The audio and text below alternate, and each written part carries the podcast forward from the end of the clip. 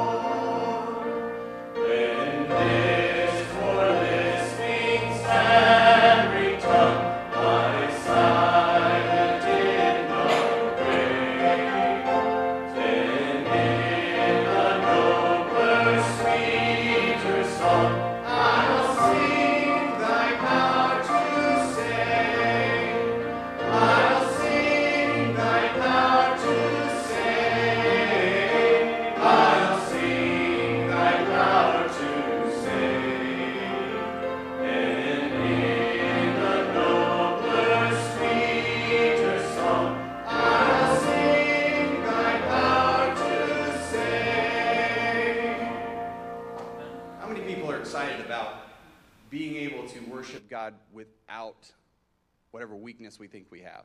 Paul talked about something that he's like, God, if you would just take this away, I could do so much more for you. And God said, you know what? I'm not going to, and you're going to have to be happy with that. But we have this hope that one day he's not going to say that. He's going to say, you're perfect, go for it. We're going to sing The Old Rugged Cross next.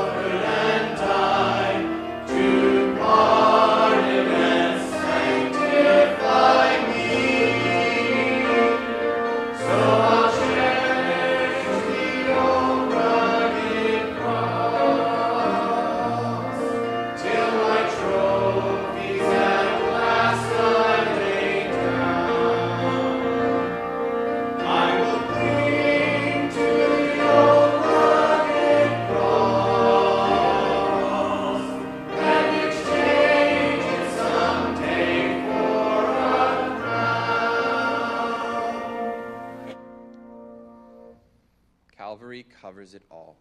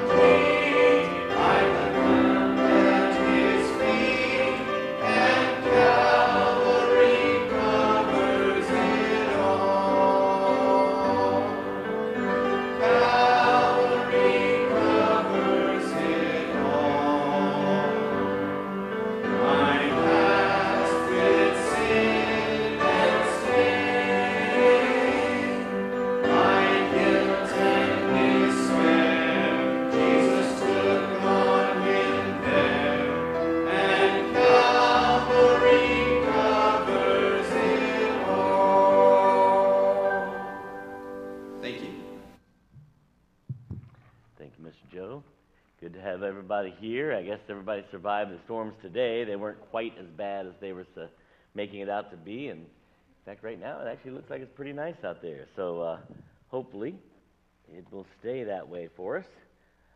A few prayer requests real quickly before we just jump into our study, and you can have some time to pray tonight. We're just going to add to our list. Cancer has just moved into our presence. So Vicky King has been diagnosed with breast cancer. So pray for her. She'll find out tomorrow to what extent that is, or just what all that means, what they're going to do next. And so she would appreciate your prayers, I know. Barney McEwen, you know, Jan and Barney, I don't know if you remember which ones they are, but he also, you probably know this because it's been a few weeks, but anyway, he has cancer as well. So, Robert and Chuck and Miss Andrea, and just keep adding to the list, pray for those. Chuck would ask that we would pray for wisdom in where and what procedures they would follow. So they're telling him he's entering into a life of treatment. It's not curable, but it's treatable, and it's something to have to do the rest of his life. So the where becomes pretty important, right? So they're asking that you just pray with them about that they would be able to figure out that where. So you'll have some time to pray at the end of this. So this is the book, by the way, if I haven't actually shown you the book. This is the book we've been taking our study from, Take the Lead. And it is Principles in Biblical Leadership. A little tagline under here says, 25 Letters of Advice to My Son. And that's just what it is Principles in Leadership. I have taken the book and we've kind of revamped it to be in how we can prepare ourselves to be used by God. The principles are the same.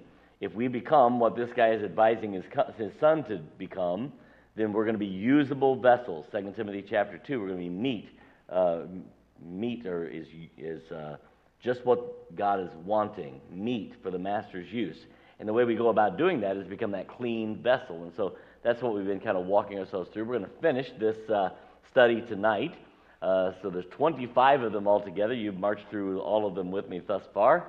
And so we'll just kind of have a prayer, and then we'll jump into this. Father, help us to grow in your grace. Help us to learn from your word as we study these things together and to become vessels, meat, usable by our master. And we pray that you give us that desire to want to be used, and we'll thank and praise you in Jesus' name we pray. Amen.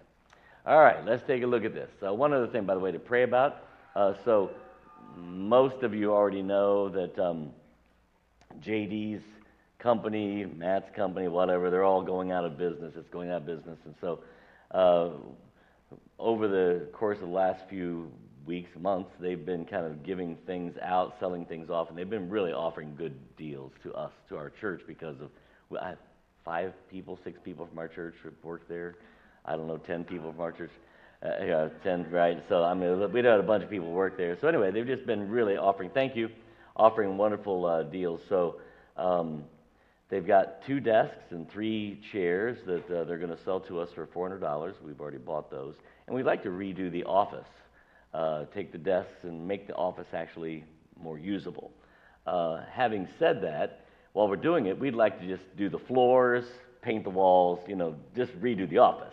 If you ever noticed in the church office, that I don't know how old the carpet is in the office, but I can tell you just about the same age as the carpet in the nursery, because it's the same carpet, we did them both at the same time. Having said that, we would like for you to consider the nursery as well. As we're kind of doing this, let's just get new carpet in the nursery, because we know it's at least 12 years old. That's about what we can remember, and the wear and use on it has been, it's showing it. So so if you would think about that, we wanted to wait to get strong, solid figures for you. I went online, found some things. We can do it from about $2,400 to about $4,500, depending on what quality of flooring you decide that you would want to use. Quite honestly, it doesn't really matter to us, you know. So that included, by the way, the cost of the furniture. It just gives us the new office, and so you start thinking about it and praying about it. I don't have any figures to present to you. This is getting you, your juices going. All right, number 21. Get up and never stay down. That is the advice that he's giving to his sons, based on Proverbs chapter 24 and verse 16. For a just man falleth 7 times, and every time he falls, the just man, the guy who wants to maintain his usability to God, gets up again. Right? We're all going to fall. We're all going to fall. But the idea of being that just man is that when we fall, we get back up. Sometimes our falls are hard. You know, the falls that we're taking, the failures in our lives are devastating to a lot of things, to a lot of circumstances. But having said that, the just man gets up. It's not the fall that's the bad part. It's the response. Well, I'm not minimizing the fall, right? None of us want to fall, but we'll walk through that in just a moment. So let's go up here. No man but Jesus has walked without sin. So see if you remember this. We've taught this to you before. Then why did Jesus walk at all? I mean, all we needed was for a sinless, spotless offering to be made. Right? That's what we needed. Jesus could have come to earth and died the same day. Right? I mean, he could have come to earth, but he didn't. Now, I'm aware that God had kind of, we had fulfillment of prophecy that needed to be there, but God could have prophesied that Jesus was just going to come in one day, and the payment would have still been there, right? The purpose of his walk was not the payment for sin. The payment for sin was all in that one moment on the cross. That was the purpose. That was the payment for sin. So what's the purpose for the walk? To be an example, right? Go ahead, Bob. He said that the Father sent but the minister, right? Give us life and having said that, it is to be an example, right? Leaving us an example that we should follow in his steps, Peter tells us. So the point is that Christ is fully God and fully man. And his fully man part was lived out for the purpose of showing us fully human beings what a fully human, empowered by the Spirit of God, can accomplish. Do you understand? He was empowered by the Spirit of God. And by the way, when we accept Christ our Savior, we too are empowered by the Spirit of God. And so it is possible then for us to follow in his steps, to follow that example. I believe personally that it is completely possible, if we could ever become Christ-like enough on this side of eternity, that we could live out a holy, righteous life. Right? We could. We're empowered by the Spirit of God to have victory over sin. Now, having said that, I'm reminded that the Apostle Paul struggled, right? The things that I know I should do, I don't do. The things I know I shouldn't do, I do. And he describes his Christian walk as a daily battle, that he has to die daily to himself. It's a daily battle, that it's not easy to live out. And so this is about us. What do we do, you know, when we fall? Well, we get up again. How do we do that? How do we deal with this sin? Well, it's real simple. You already know this. 1 John chapter 1, verse 9, if we confess our sins, he is faithful and just to forgive us our sins and to cleanse us from all unrighteousness. Praise the Lord, that's what he does. So we confess it, he forgives us. He goes on in Proverbs, says this, he that covereth his sin shall not prosper, but whoso confesseth and forsaketh them shall have mercy. So let's go back up to John chapter 1, and verse 9. The idea of the Christian walk is not that I confess my sin, get up, and go sin again, and confess it, and then go sin again. The idea, we're talking about the same sin, right? The idea is that I'm learning from my episode, right? I've been empowered by the Spirit of God, so now I've confessed my sin. I go to the Scripture to find out, now I know I've been empowered by God to have victory. I know I can have victory. So how can I have this victory? I go to the Scripture to find out how can I have victory over that particular sin. And then, finding that victory, I go on to my Christian walk. I'm going to fall again probably, but it's going to be hopefully a different sin that I'm battling with. So I'm supposed to, the growth concept is that I confess and forsake that sin, right? That I confess it. God is faithful. And if this is my 17th time of confessing the same sin, God is faithful. He's going to forgive me. But his desire is that we learn how to walk in the steps of Jesus Christ, that we learn from that fall. Yes, we get up, but we learn from that fall and forsake that sin and move on to something else. So that's just my little input there. So here's the next question. This is mine, not from the book. Is all failure necessarily sin?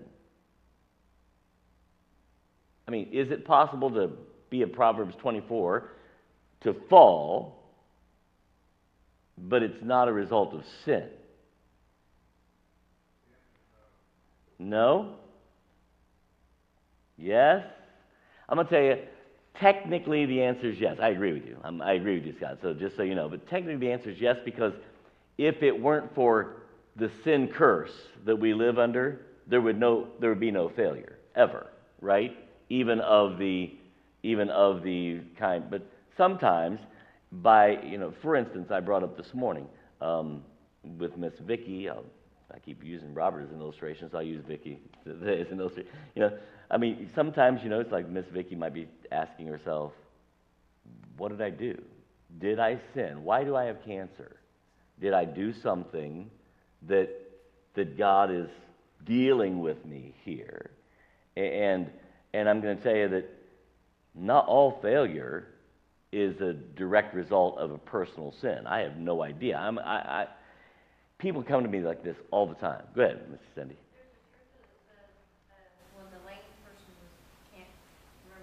The blind man. But it says, what sin has... It was the blind man. Remember, that's what I was going to say. They brought the blind man to Jesus, right? And they said, Jesus, who sinned, him or his parents? And what did Jesus say? Neither. It was for the glory of God. So now, having said that, again, blindness and all of our human frailties are a result of living under the curse, right? Take away the curse, there's no blind people in heaven, right? Take away the curse, there's no cripple in heaven. Take away the curse, so that, you know, it's part of the curse, but it's not a direct result of that person's sin necessarily. Now, people come to me and say, Pastor, what did I do? You know, fill in the blank with whatever circumstance their life happens to be going through. Pastor, what did I do? And my answer is typically always the same. You know, for one, you didn't have to have done anything, right? This is what it means to live in a sin-cursed world. But I would go on to say, you know, if there is something, and God is, because does God actually deal with us sometimes too? Yes, God deals with us, right? But I believe that deep down you know already, right? Because His Spirit bears witness with our spirit about the things in our lives. So, you know, when somebody says, well, I don't know, what are you thinking? You know, because I don't want to say, oh, you didn't do anything wrong, and the Lord's trying to deal with them with something, right? I don't really know, but I do believe that they probably do know, so I'd walk them through that.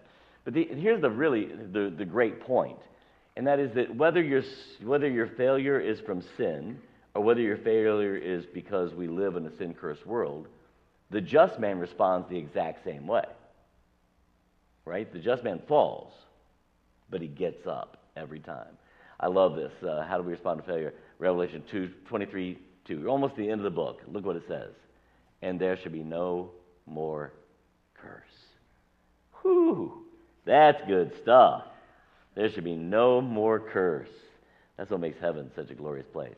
But you know, if we do not learn how to get that just man getting up, you know what staying down leads us to? Discouragement, quitting, constantly starting over and over and over and over and over and not making progress. We just start new over here, start new over here, start new over here, start new over here. There's never any progress. We're not seeing what God is, you know, capable of doing in our lives. So we need to learn how to be that just man who gets up. In Galatians chapter 6 and verse 9 says this: and let us not be weary in well doing. For in due season we shall reap if we faint not. This is an interesting thing. By the way, in heaven, you know what? You'll never get weary of doing good things in heaven. You'll never get weary. That's the curse will be gone.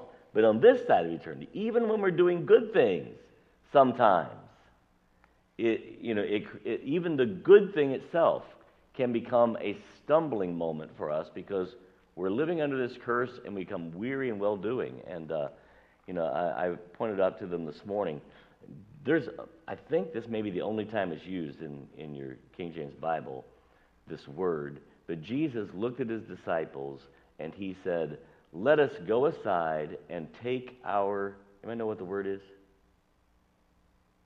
Take our leisure. Our leisure. I mean, literally, it's like Jesus is saying, hey, guys, let's go over here and take a nap. Or, hey, guys, let's go over here and play some disc golf. Or, hey, guys, let's take a break. Everybody needs a break. Let's go over and take our lead. Let's relax. Because we don't want to get weary in our well-doing. But, you know, our response as just people is to do the same. Let's just get up. Get in a habit of getting up when life knocks you down. Whether it's your own fault from sin or whether it's life's fault, get up. Don't stay down. That's a great piece of advice that his dad gives him. So how can we tell the difference between this, you know, sin problem and this sin curse problem? Well, 1 Corinthians chapter 11 would tell us this. Let a man examine himself. I don't know what's been going on in your heart and life. You're coming to me and you're saying, Pastor, this is happening. Why is this happening to me? I don't know. I mean, I'm aware that it might be a David situation, and God says, David, that baby's not gonna. You're not gonna raise that baby. I'm taking that baby home. It might be a David where God's dealing with you. I know. I have no clue. I don't know if no one else really knew, right? You know, except for perhaps Nathan, who pointed out to David, "Thou art the man, David." But let's look, examine ourselves. Look what David says. Search me, O God. Know my heart. Try me. Know my thoughts. See if there be... So we first, let's examine ourselves. We pray about this. God, show me if there's something I need to be doing, something I need to learn from this circumstance. Show me. See if there be any wicked way in me, and lead me in thy way in the way everlasting. And ultimately, Proverbs chapter 3 says this, trust in the Lord. Finally, it's like, okay, I'm going to trust God to either forgive me my sins, and I'm getting up and I'm going to keep going. I'm asking, I'm confessing, and I'm going to, or I'm going to ask God to give me the strength, not to lean on my own understanding, and just to trust Him to go through this circumstance of life that I'm facing. Either way, I'm not going to get knocked down and stay down. A just man gets up. And so that's ultimately good piece of advice for a son, good piece of advice for every Christian. Number 22, careful with authority. Don't criticize. I don't know how you feel about authority. I don't know. That big word right there in the middle, rules. I deal with rules all the time. They're not fun. Regulations. Regulations are the ones that one drives me crazy. I have to be honest. It's called zoning laws. Doesn't it just gall you that the government has the audacity to tell you what you can do with your property? I'm just telling you honestly, I don't like it. I don't like it. But I got to be careful here. I don't have to be as careful here in this audience. But I have to be careful because the generation coming up below us is learning about authority from us. And I'm telling you, we're reaping the benefits of the attitudes that we've had toward authority in the generation that we're looking at right now, in the society we're looking at. It's a challenge, right? I mean, what do you expect people to do when the authorities don't know what to do and there's riots going on and shutting down cities? And what do you expect? And we're reaping these things. So we got to be careful the way we come across with authority. So back in dealing with like regulations, you guys probably remember this, but when we built this building, our initial plans were to have a balcony in here. By the way, a balcony would have fixed all of our problems right now, except for we still would want a little more Sunday school space, but a balcony would really help us out, wouldn't it? Wouldn't it be nice? And we don't have city water. And so being on a well, they said, well, you have to have sprinklers. Well, there's only one way you can get a sprinkler system to run off of a well. Anybody know what it is? A water tower. Build a water tower. They actually suggested, I'm not making this up, that we put a 100,000 gallon tank in the ceiling. I'm like, I don't think I could get people to sit in this building if they know this. I don't think this is going to work, right? And what do you have to do to hold all that water up? I mean, how do you build that kind of structure? And so in order to do that, we had to reduce the size of this room. We had to make this platform all concrete. It's not made out of wood like most platforms are made out of. It's made out of concrete. We had to reduce, how much wood was in the building, so that it's not combustible. We're like, well, we'd love to have a, city water. Why don't you bring city water? They're like, well, we'll bring it to you for $165,000. Well, we didn't have $165,000 extra dollars floating around back then. We do now, perhaps, but still, it's like, ooh, that's just a hard pill to swallow for city water, for something that you will never see. Just it's underground, right? All the infrastructure just underground. Oh, it was like, drove me nuts. But anyway, I know they're just trying to keep us, safe, whatever. But I'm not a big rules guy. I don't like them. I don't. I remember I'm the speeding tickets guy. I don't like that concept. But look what the Bible says in 1 Thessalonians chapter 5. We beseech you, brethren, to know them which labor among you. Now this is really talking about spiritual leadership here, your pastors and dads and them which labor among you and are over you in the Lord, and admonish you, and to esteem them very highly in love for their work's sake, and be at peace among yourselves. And so he spends a little time on this concept of what our response to authority is and why it's important. So we're going to take a look at this. So who are our authorities? Of course, your parents. Children, obey your parents in the Lord, for this in all things. I'm sorry, for this is the will of This is well-pleasing unto the Lord. Pastors, obey them that have the rule over you, and submit yourselves, for they watch for your souls. Now, I'm going to tell you, pastoral authority is not nearly what our churches have made it in the past.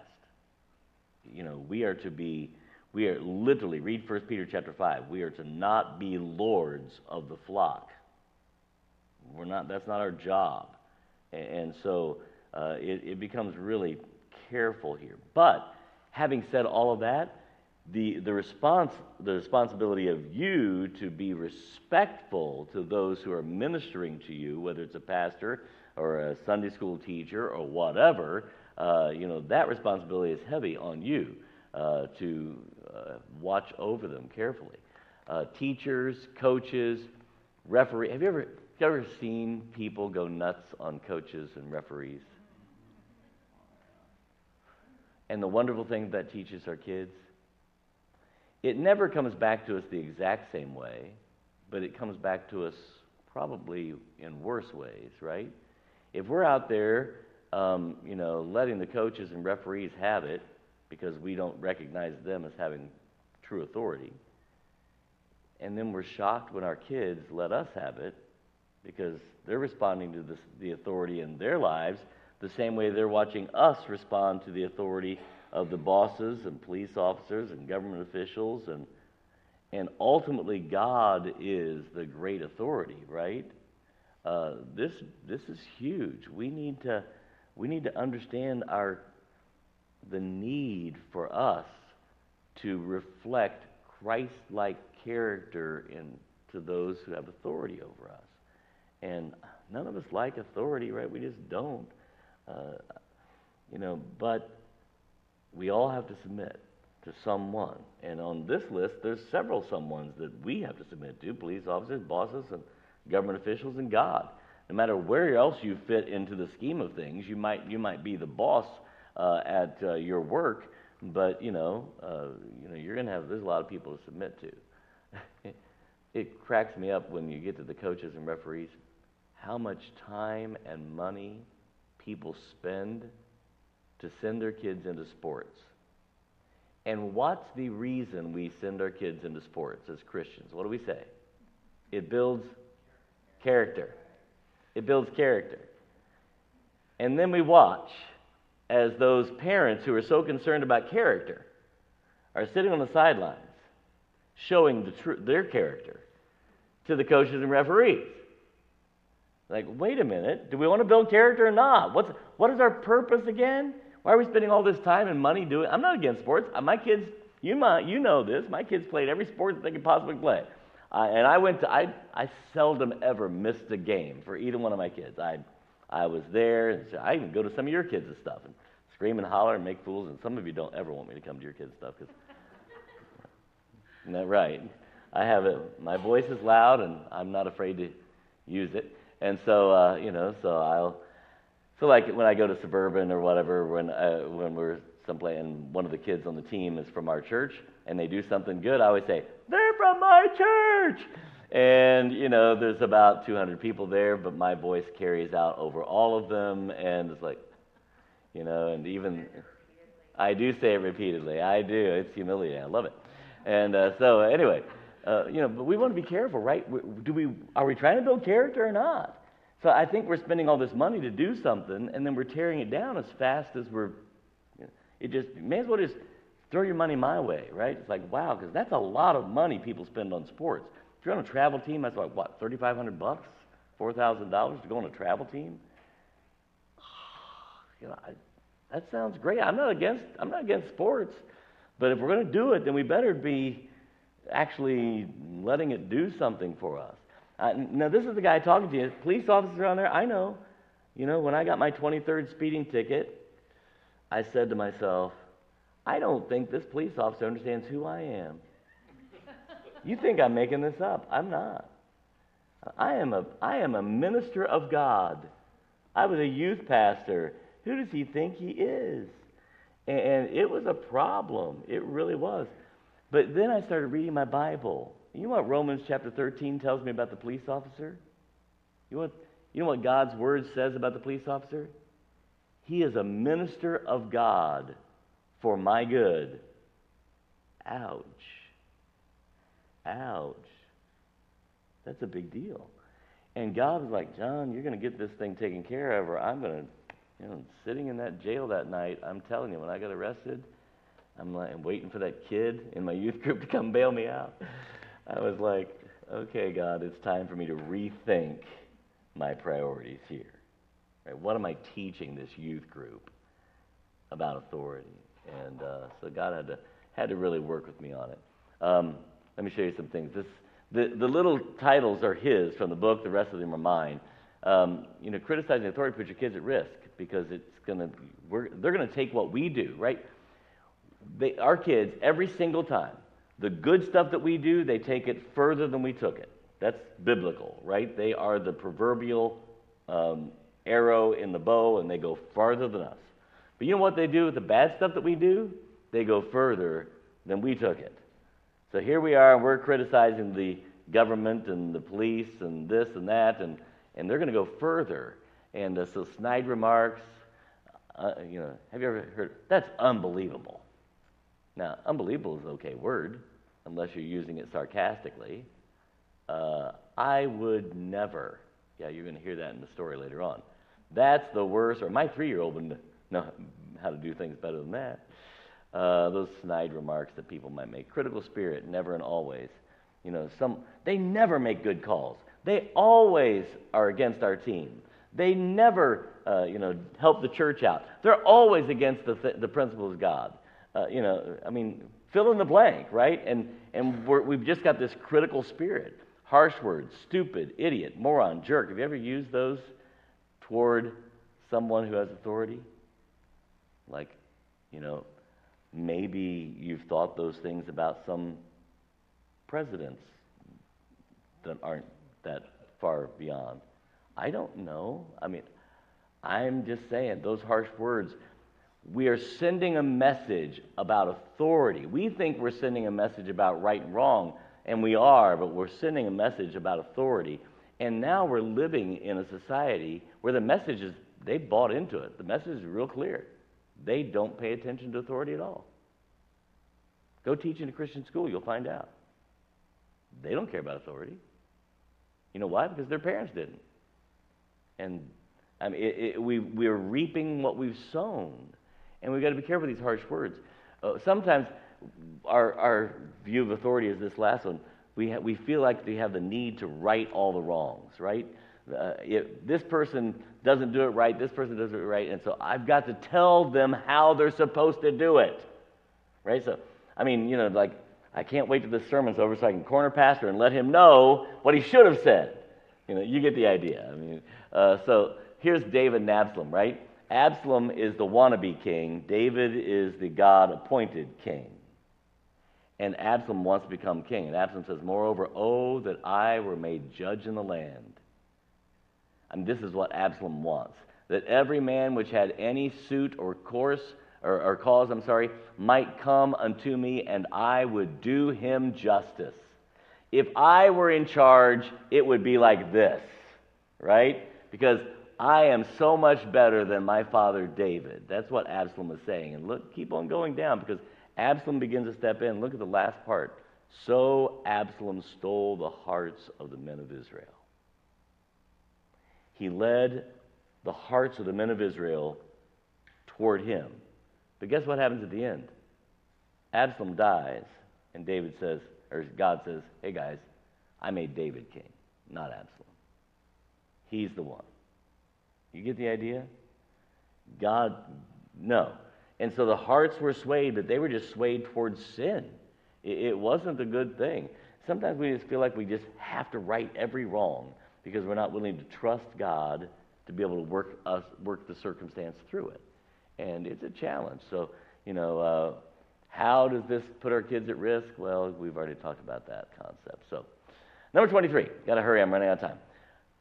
3 more of these to go. To avoid contention. Conflict can be draining. We use the same conflict there with Absalom and David, and how it's just draining on all of them. so that David literally, if you read the story, at some point David just kind of gives up. Like, okay, well, let Absalom be king. It's just draining to live in constant conflict, and we need to learn how to avoid contention. So in Proverbs, and I want to say it's Proverbs 10:13. I should have looked this up this morning, Miss Amy. I forgot. Did you ever look it up? Is it Proverbs 10:13? Proverbs 13:10? One of those. Anyway, it says this: only by pride cometh contention. Only by pride cometh contention. So in other words, if you and somebody else are at odds, there's pride involved. Because only by pride cometh contention. Get rid of the pride, the contention goes away. That's the given of the Scripture. We can learn to avoid, as what's happened with David and Absalom, right? Absalom was full of pride and wanted to be king, and so only by pride cometh contention. But I tell you, contention can be draining. You know, it's not easy to live every day in this constant conflict and turmoil, right? You know those kinds of people that they just drain you, because it's like, you know, as soon as they walk into the room, it's going to change the room temperature, and everybody's going to start, it just changes the mood, and everybody, because contention becomes draining. And we need to learn how to avoid contention. Here's some of the problems. Here's why it's a problem. There are some people who actually feed off of conflict. You know, there are some people who aren't happy unless everybody around them is unhappy. So you know what they do? They gossip to try to create a problem. Have you? I was mentioned this morning. Praise the Lord, this has not happened.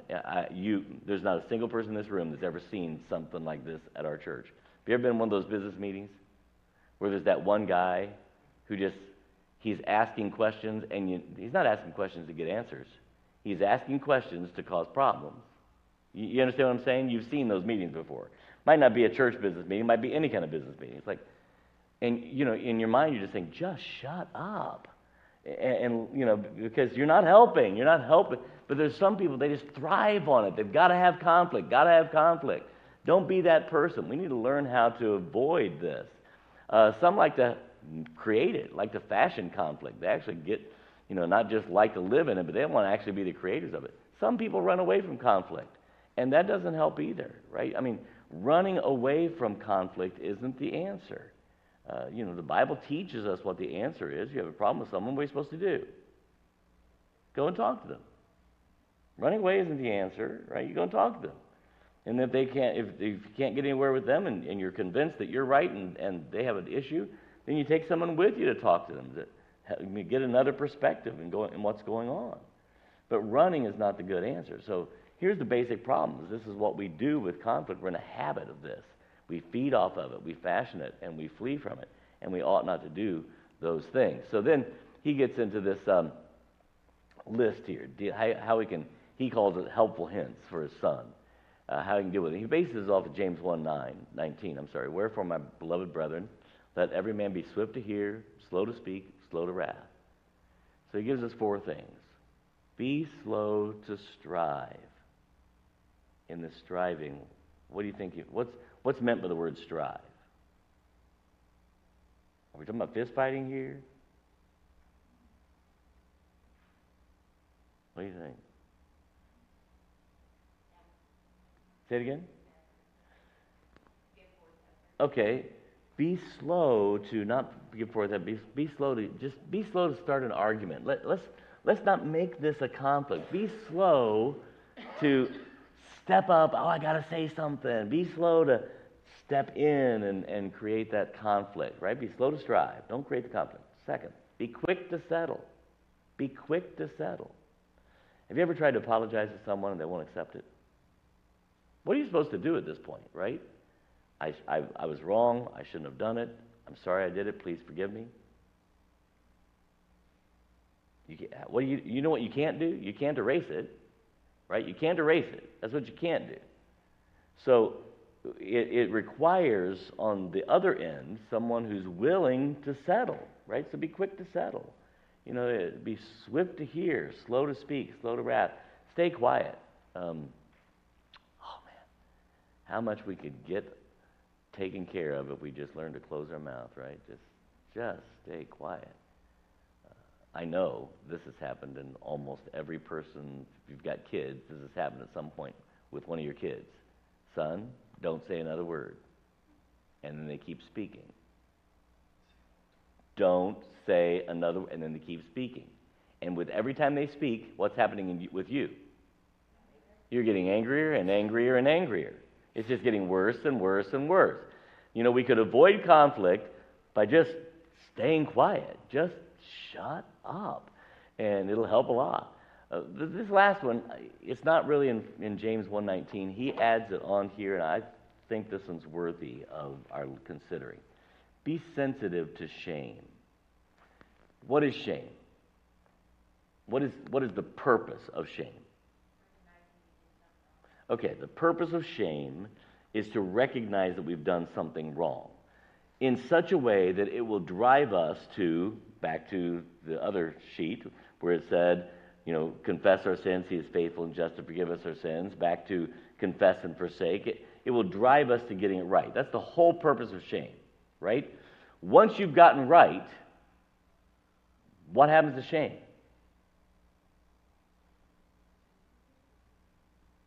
It should go away, right? I mean, it should go away.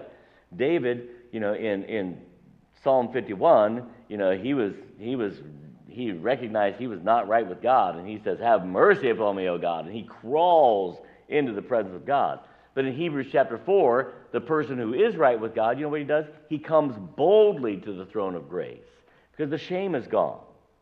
Once the sin is dealt with, the shame is lifted. Having said that, we're talking about human beings. We're not talking about, you know, God's perfect economy here. We're not there. We're working with human beings. And sometimes people hold on to shame. And so they're embarrassed. They're ashamed at what has taken place. And you've forgiven them, but there's still like this wall between you. Have you ever noticed? You ever had something like that? There's just an embarrassment. You're embarrassed. You're ashamed of what you did and what you said. And we need to be sensitive to the idea of helping people know how to get over shame. And the way we do that is to perfect our forgiveness, right? We lose the shame with God because God He takes it away, and He remembers them no more, right? He buries them as far as the east is, or in the deepest sea, and separates as far as the east is from the west. Our sin is gone in God's eyes, and so the shame is lifted. So we've got to help that person over that hurdle, that person who we're trying to, you know, get this conflict taken care of. But there's going to be some shame that we may have to deal with, and I thought that was worthy of considering. Number 24. I'm out of time. Number 24. Develop some toughness. Why did I use diamonds? They're the hardest element, right, that we have, and not only that, but how do diamonds become the hardest element? Pressure. Pressure. Years and years and years of pressure, right? They start out as coal. You pressurize that and it turns into a diamond. Coal, which we just, you know, break apart and burn, or a diamond, which we break apart and sell for a whole lot of money, right? So it's like there's a big difference. We need to develop some toughness. We live in a community. We're in a society where everybody is so thin-skinned. You know, they're just thin-skinned.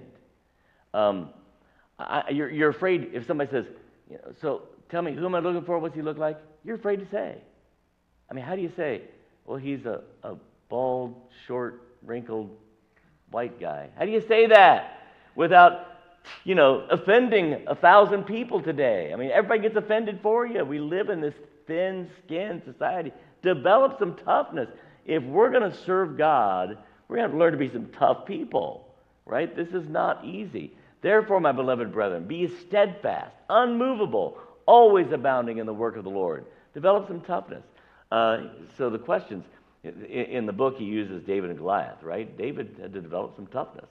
He'd fought a bear, he'd fought a lion, now he's fighting the giant. Can we stand alone? Is our obedience a priority? We're going to be obedient no matter what everybody else says. Or I love this last one. Do you run at the enemy or from the enemy? Good question. We need to develop some toughness, right? We need to develop. We historically have had the toughest army on the planet, or the toughest military on the planet, historically.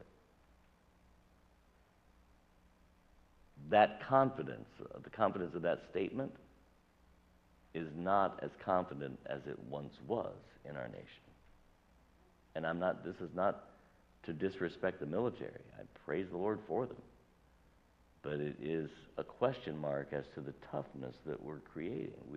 We're creating a military that is thin-skinned and easily offended. And it's a dangerous place for us to be. So develop some toughness. Gotta stop. Here we go. Last one, I'm done. And this is literally just the last one. 25, escape the collision. Listen to what it says in Proverbs 22. A prudent man foreseeth the evil and hideth himself. But the simple pass on and are, you can't see it because I didn't get my white box down there, but it's down there at the very bottom there in the green, punished. And the idea is this. We can avoid most of life's problems. We can avoid most of life's problems by being a prudent man, a wise person, who looks ahead and says, you know what? This is a train wreck waiting to happen. Maybe we should switch tracks. Maybe we should flip the switch, right? Flip the switch and let's avoid the collision. It's possible for us to avoid the collision. But the simple, they don't pay attention, and they just go right on and suffer the consequences. So here's the questions then. In order to do this, in order to be this prudent man, we need to be teachable. And so the question is, would other people describe you as teachable? I'm not asking if you think you're teachable. I'm asking my wife, does she think I'm teachable? You know, there's a danger at being the constant teacher. I teach at church, I teach at school, I teach at home. There's a danger at being the constant teacher. You start thinking, man, I'm so smart, everybody has to listen to me. I must be that way because I'm teaching everywhere I go, right? And the question is, am I teachable? Because if I want to be this wise man who can look ahead, ooh, I need to learn some things. Am I growing? Am I growing in humility? Am I growing in service? Am I actually growing in Christ? Is there progress in my spiritual walk? Am I putting off, renewing, putting on? Am I putting off, renewing, putting on? If these aren't true, then can you figure out which of the two categories you're in over here? Prudent or simple? If you're not teachable, growing, and progressing in your Christian walk, which of these two people do you think you are over here? You're a train wreck waiting to happen. We need to learn to be teachable people. Father, grow us up. And we'll thank and praise you in Jesus' name. Amen. Okay, if you'd take some time to pray together and make sure that you remember Miss Vicky and Brother Chuck and the decisions he's making and go on from there. God bless you. You are dismissed.